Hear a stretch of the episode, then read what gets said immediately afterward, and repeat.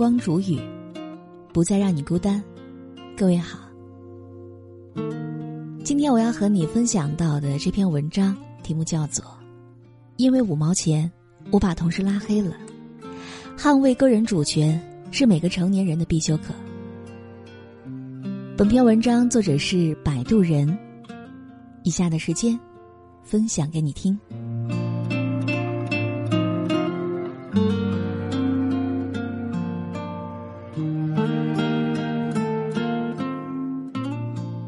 有一位博主分享了自己的经历，一不小心就上了热门。临近年底，博主帮同事抢了火车票，上海到贵州，高铁票七百三十四块五。同事给他转了七百三十四，他就问：“那五毛呢？再说你转给我的这些，我再提到卡里还要手续费呢。”同事就说了：“你还差着一块几毛。”博主听了很不爽。他说：“是的，我不差，票你自己抢吧。”说着就把抢到的票给退了。看到这个结局，网友纷纷给博主点赞，直呼太让人舒适了。很多人在底下评论：“终于有人懂我了。我每次帮别人带东西，人家少给我一毛，我都心里难受。我可以请几百块的饭，但不能够接受少我一毛钱。”也有网友讲述了自己类似的经历。一位网友年底去旅游，发了朋友圈说不带狗，结果一些平时不联系的人还是找来，网友碍于面子，答应帮他们买。可没想到的是，买完报价格，他们竟然大呼小叫，比代购还贵，然后转账过来自动还抹了零，反正你去得起，不差这两个钱。网友一听，立马去服务台退货，拜拜了您嘞！我差不差钱是我的事儿，跟您有什么关系吗？难道因为我不差钱，就活该倒贴给您服务吗？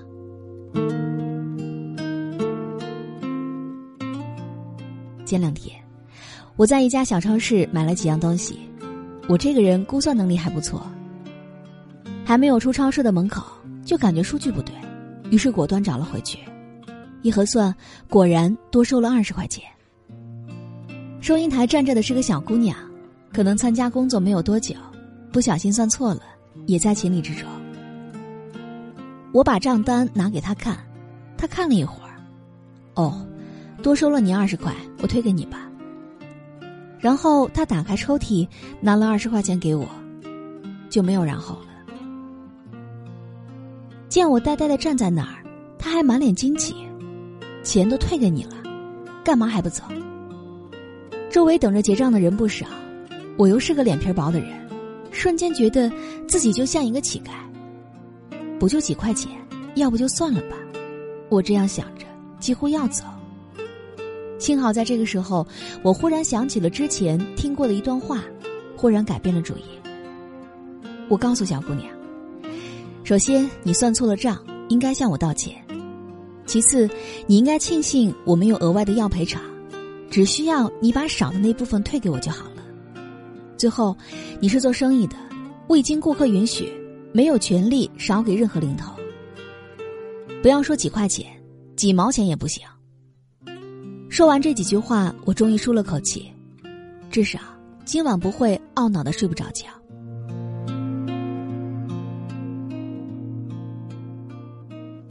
曾经我也是一个好好先生，在白天说着好好好，又在晚上懊恼的睡不着。直到后来，我听到了这段话：一个人就像一个国家，过分软弱的姿态将使一个人丧失主权，这比贫穷比体弱更可怕。捍卫个人主权是每个成年人的必修课。我可以请几百块的饭，但不能够少一毛钱。对不起。这不是斤斤计较，而是我的外交原则。我可以做一个慈善家，捐几百块钱给需要的人；我也可以做一个交际家，花几百块钱请朋友吃吃饭、唱唱歌。只要我乐意，我可以在我的任何主权范围之内做任何我想做的事，支配我可以支配的金钱。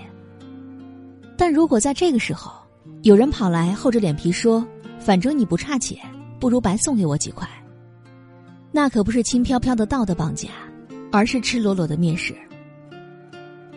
他不相信我有捍卫个人主权的能力，他以为我非常适合被欺凌。对于这样的人，我只能说，有多远走多远。当狗狗都知道维护自己领地的时候，作为一个有独立主权的人，你永远不要觉得小题大做。我的一个朋友临近过年，却告诉我无家可归。因为他哥哥结婚，他爸妈把老家的房子卖了，给哥哥买了一套新的房子，搬过去一起住，却没有和他一间卧室。我说：“你工作也好几年了，攒钱在周边买套小房子也好呀。”他却告诉我，一直在攒钱，根本攒不住。比如前一阵儿，他刚拿了几万块的年终奖，爸妈一个电话过来：“你哥看中了一辆奥迪，首付不够。”他的年终奖就插上翅膀飞走了。我听了之后也很生气，你自己连房子都没有，干嘛还要凑钱给哥哥买奥迪呢？可他却觉得合情合理。他说：“那是我亲哥呀，他结婚需要买车，我怎么能够不帮忙呢？”我叹了口气，知道无需多说什么了。他被洗脑太严重了，很多人不理解。为什么有的女孩子明明很委屈，却会为了哥哥和弟弟连说不的勇气都没有？其实，他们从小时候哭着让出第一块饼干开始，就已经被迫把个人主权拱手相让了。意识不到这一点，他终究只能沦为别人的附属。不要小瞧几块钱、几毛钱，或者一块饼干。所有对于个人主权的侵犯。都是从试探开始的。这就像我在网上看到这样一段报道：一个转校生进入了新的班级，非常渴望有一个朋友。恰好，班里有一个成绩不错的孩子找到了他，说：“我们一个小组，以后一起做值日吧。”转校生喜出望外，立马答应了。可值日当天，优等生提出：“我们比赛好不好？看谁打扫的更快。”输了就要被打手掌心。说完，他乱扫一通，宣布胜利。原本可以提出质疑的转校生，想到这份珍贵的友谊，就决定配合朋友的小玩笑，默默掏出手掌，被打了掌心。就这样，转校生心甘情愿被欺负，而欺负也在不断升级，直到被脱去衣服。事件曝光之后。人们在优等生的书包里翻出来一套虐待手册，里面详细的介绍了怎么一步步让人去接受。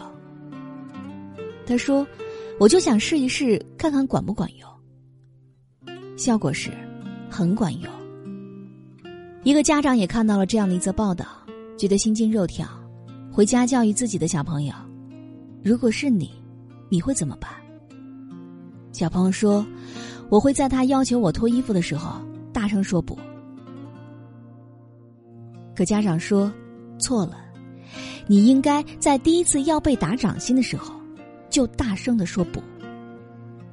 一定要记得，不要因为自己的不好意思就去忍受任何让你觉得不舒服的人，反正那些好意思让你不舒服的人，本身就不是什么好人。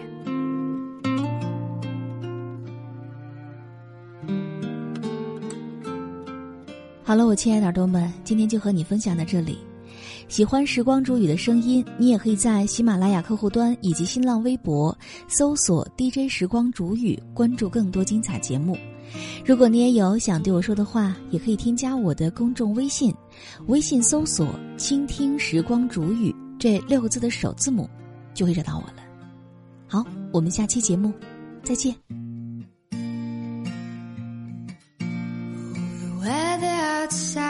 Is frightful, but the fire is so delightful. And since we've no place to go, let it snow, let it snow, let it snow.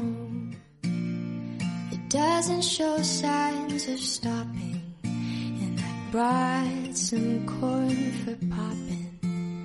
The lights are turned way down low.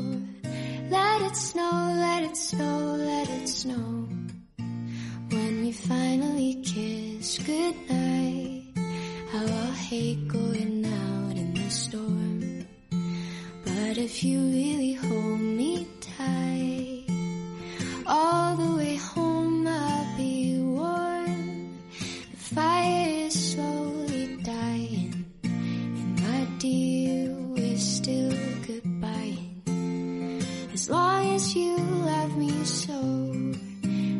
it snow, let it snow,